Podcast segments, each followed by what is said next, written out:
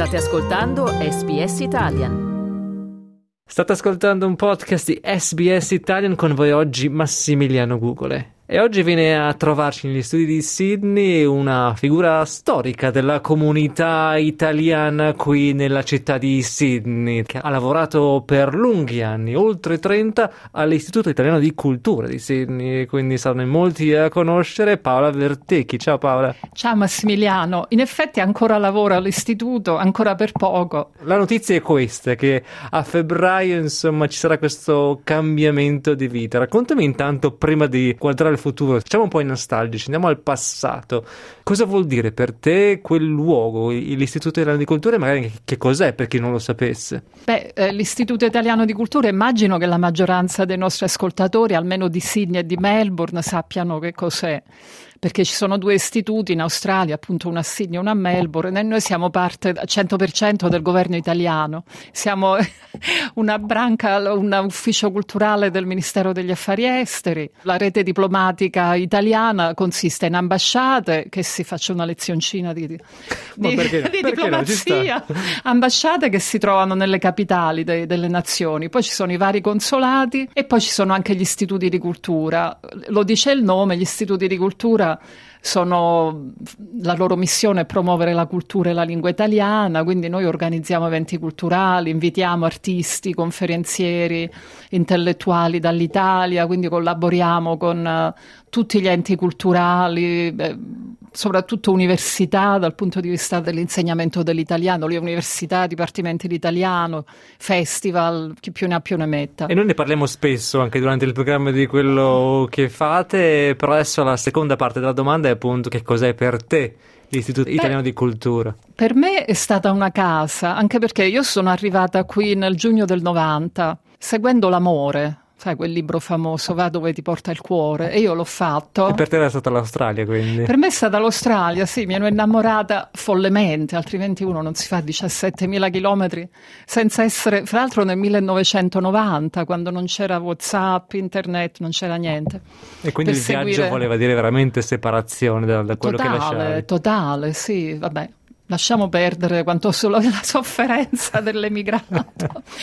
Non ti rendi conto fino a che non arriva, almeno a quel tempo, di che cosa stai facendo. Però appunto ho premesso, ero innamorata follemente e quindi sono arrivata qui. Lui è australiano, fra l'altro siamo ancora in ottimi rapporti. Io ho studiato le lingue, quindi l'inglese lo sapevo già abbastanza bene, però mi trovai in una, ebbi uno shock culturale enorme perché chiaramente all'inizio noi frequentavamo esclusivamente australiani, anglofoni, era una cultura e un paese, cioè era proprio totalmente diverso, quindi per me è stata una grossa sofferenza all'inizio. Poi in realtà dopo qualche mese ho conosciuto Claudio Marcello, che tutti conoscono, che è stato... Non proprio tutti tutti, magari anche Beh, i, quasi i, tutti. i più giovani magari più, no, vogliamo dire giovani, chi no. chi. Claudio Marcello è anche lui altro che è un'altra istituzione della comunità italiana. Lui è stato fra l'altro ancora adesso è corrispondente dell'ANSA dall'Australia, lavora molto meno anche perché ha raggiunto una bella età. Ha lavorato anche all'SBS tanti anni fa certo. come giornalista e anche traduttore, interprete, è parte della FILEF. Ho conosciuto Claudio, lui mi ha introdotto alla FILEF, a tutte le persone. Lì quindi ho conosciuto un gruppo di persone molto simili a me che sono venuti per avventura per varie ragioni. Ho cominciato a stare meglio, ho capito abbastanza presto che io potevo sopravvivere in Australia solo se stavo in un ambiente italiano, con persone italiane. Io poi ho amici di tutto il mondo, parlo anche altre lingue così. Per cui l'Istituto Italiano di Cultura è stato un po' il, ricettacolo quasi perfetto per me dal punto di vista lavorativo, perché lavoravo con la cultura che mi interessa, fra l'altro io coordino i corsi di italiano, sono un ex insegnante in Italia di tedesco, qui in Australia di italiano. Mi interessa la, la cultura, soprattutto la musica, le arti. E quindi insomma un incontro quasi perfetto. Sì, quindi ecco, sì, chiaramente lavorando nell'ufficio ci sono anche parti meno glamorous. certo. L'amministrazione, comunque alla fine mi è cominciata a piacere anche la... Io parto come laureata in lingue, in germanistica, poi ho imparato anche l'amministrazione, la contabilità, ho fatto un po' di tutto. Cosa ti mancava dell'Italia quando sei arrivata e c'è qualcosa che ti manca ancora adesso? Ma eh, che mi mancava, appunto, visto che non, non c'era modo di, di, di, avere contatti stretti come adesso. Io riuscivo a telefonare alla mia famiglia solo, una volta al mese per qualche minuto. Mi ricordo che a suo tempo ogni minuto si pagavano 5.000 lire, che era una cifra enorme, quindi sentivo loro, quindi mi mancavano soprattutto gli affetti e si sentiva questa distanza enorme. Poi la gente, noi abitavamo a Camperdown, in questa casetta così. Lui, Steven lavorava e io stavo a casa, il primo anno non ho potuto lavorare. Io uscivo di casa con uh, lo stradario perché non c'era nessuno per strada. E dico, qui se mi perdo, come faccio a tornare a casa? Quindi l'assenza di gente, l'assenza di rumori, tutto quello che c'è a Roma tra l'altro esatto, vengo... diciamo, tu vieni da Roma, quindi, quindi la vita, la vita per strada, la gente, posso dire il casino. Si può dire su Roma, si, si può, dire. dire. Penso sì, sia, l'immondizia no. no. Allora però ce n'era di meno. Ecco. I miei amici, mi mancava la famiglia, come tutti, gli affetti, Roma, la bellezza, la trovavo orribile. All'inizio Sydney mi sembrava brutta. Mi ricordo il, il tragitto dall'aeroporto quando sono arrivata il primo giorno a Camperdown quindi attraverso Sydenham, Merrickville, lì quel Parramatta Road. Venendo dalla siamo? bellezza di Roma, sì, sì è un po' mi diversa. porta una sera al Basport all'Igard con i vecchietti italiani, al bar... sai, venendo da Roma, insomma. Poi eh, quando ho cominciato a vedere anche la bellezza naturale di Sydney, quindi andavamo, che ne so, a Nielsen Park, piano piano mi sono innamorata della natura. Ecco, però mi pare di aver capito che l'altro amore invece poi non sia proseguito. No, però non è proseguito. Tu hai comunque deciso di rimanere qui. Sì, sì, certo. Sì, alla fine stavo bene perché poi ho, ho creato un bellissimo gruppo di amici ho coltivato tanti interessi che in Italia non avevo mai coltivato. Quello più importante è la musica, perché io ho la, una passione per la musica e il canto. E quindi nel 91 conobbi questo chitarrista, fra l'altro australiano, che però ha vissuto tanti anni in Italia, Ben Warburton. Abbiamo iniziato un duo, facevamo soprattutto musica napoletana, antica, perché mia madre è di vicino Caserta, mio padre, insomma, a casa parlavano napoletano. Io dico sempre, io sono bilingue, napoletana, italiana, anche essendo nata a Roma. E quindi poi con lui abbiamo iniziato questo duo, poi è diventato un gruppo, Vento del Sud in quattro, poi siamo diventati 8-9, abbiamo fatto tournée, siamo stati tutti i folk festival, poi ci siamo sciolti definitivamente nel 2009 però veniamo considerati ancora uno dei gruppi storici della musica folk italiana in Australia, quindi questa è una cosa. E poi comunque io ho continuato a cantare in cori, altre... Per questo Paolo dicevo prima che mm. insomma sei conosciuta qui a Sydney non soltanto per le attività professionali ma anche per altre cose che fai e, sì. di cosa ne fai tante. Ma torniamo indietro, proprio al momento in cui hai iniziato questo lavoro. Come hai iniziato? Te lo ricordi? Era 30 21 anni fa più o meno. Sì, beh, io ho vinto un concorso per entrare negli istituti di cultura come contrattisti locali e anche nei consolati. Nelle ambasciate bisogna sostenere un esame, bisogna fare un concorso che è un po' come un esame universitario. Io lo feci nel marzo 93, vinsi il posto come allora si chiamava impiegata di concetto. E, e, quindi niente, iniziai l'istituto di cultura quando io feci il concorso era ancora nel Dimox Building il consolato prima era dove adesso è quello che chiamano il Toast, Key, tutti quei palazzi. Quindi era lì e stavano costruendo tutta una serie di grattacieli all'inizio degli anni 90 a Key, fra cui il Gateway Building Col tempo evidentemente il Ministero aveva parecchi soldi, decisero di spostarsi al 45 piano del Gateway Building e di unire il consolato all'Istituto di Cultura. Quindi avevamo il 45 piano al Gateway, ti lascio immaginare la vista. Che bello! Io dal mio ufficio e quello del console, eccetera, vedevamo l'Opera House, il Gap, il ponte. Era un po' un ufficio di alta rappresentanza, come si diceva una volta.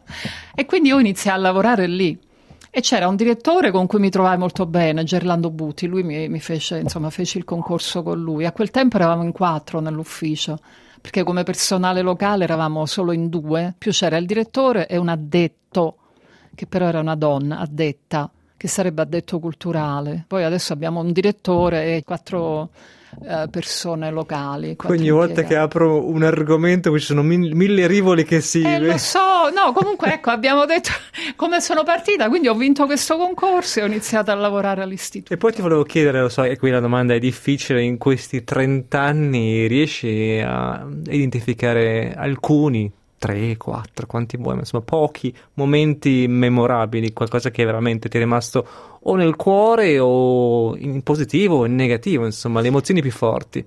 Dunque, noi come dicevo invitiamo artisti eccetera dall'Italia, quindi questo lavoro mi ha dato modo di conoscere persone veramente eccezionali, per dirne due nel campo dell'architettura, Gaia Aulenti, Paolo Portoghesi, e Magris venne, Ammanniti, insomma, che, che, è venuto, Rava. Quindi incontri di un certo incontri, tipo? Sì, tanti artisti, musicisti, eccetera. Lucilla Galeazzi, che lei è un mio mito, insomma, tutti questi personaggi che non avrei mai conosciuto altrimenti.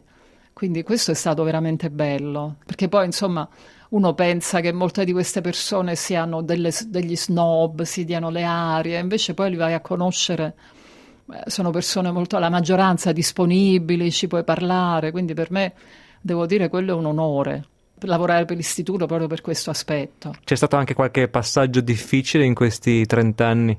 Beh, da noi molto eh, quello che, che diciamo informa quello che succede all'interno dell'istituto è la direzione, chiaramente. Quindi è, è chiaro, noi i direttori cambiano ogni tot anni quelli che sono stati più brevemente è stata una, una che era per andare in pensione negli anni 2000, era, è stata solo per due anni perché poi è andata in pensione. Poi c'è stato Butti, che anche lui poverino non c'è più, Gerlando che è stato prima per tre anni e poi è tornato per sette anni e altri 4-5 anni. Quindi diciamo che ho avuto dei, dei, capi con cui sono andata d'accordo, qualcuno con cui sono andata meno d'accordo, qualcuno con i quali abbiamo avuto dei rapporti molto conflittuali. Insomma, succede come in qualsiasi posto di lavoro, ma lì, insomma, visto che si gestisce un ufficio relativamente piccolo, ma con una funzione piuttosto importante, capisco che a volte le tensioni magari ci possono anche essere. E ora quindi la data ufficiale, l'ultimo giorno all'istituto quando sarà? L'ultimo giorno è un giorno strano perché è il 29 febbraio, che ah, cade solo ogni quattro anni. Tutto bizzarro e tua dicono vita. che gli anni bisestili portino eh,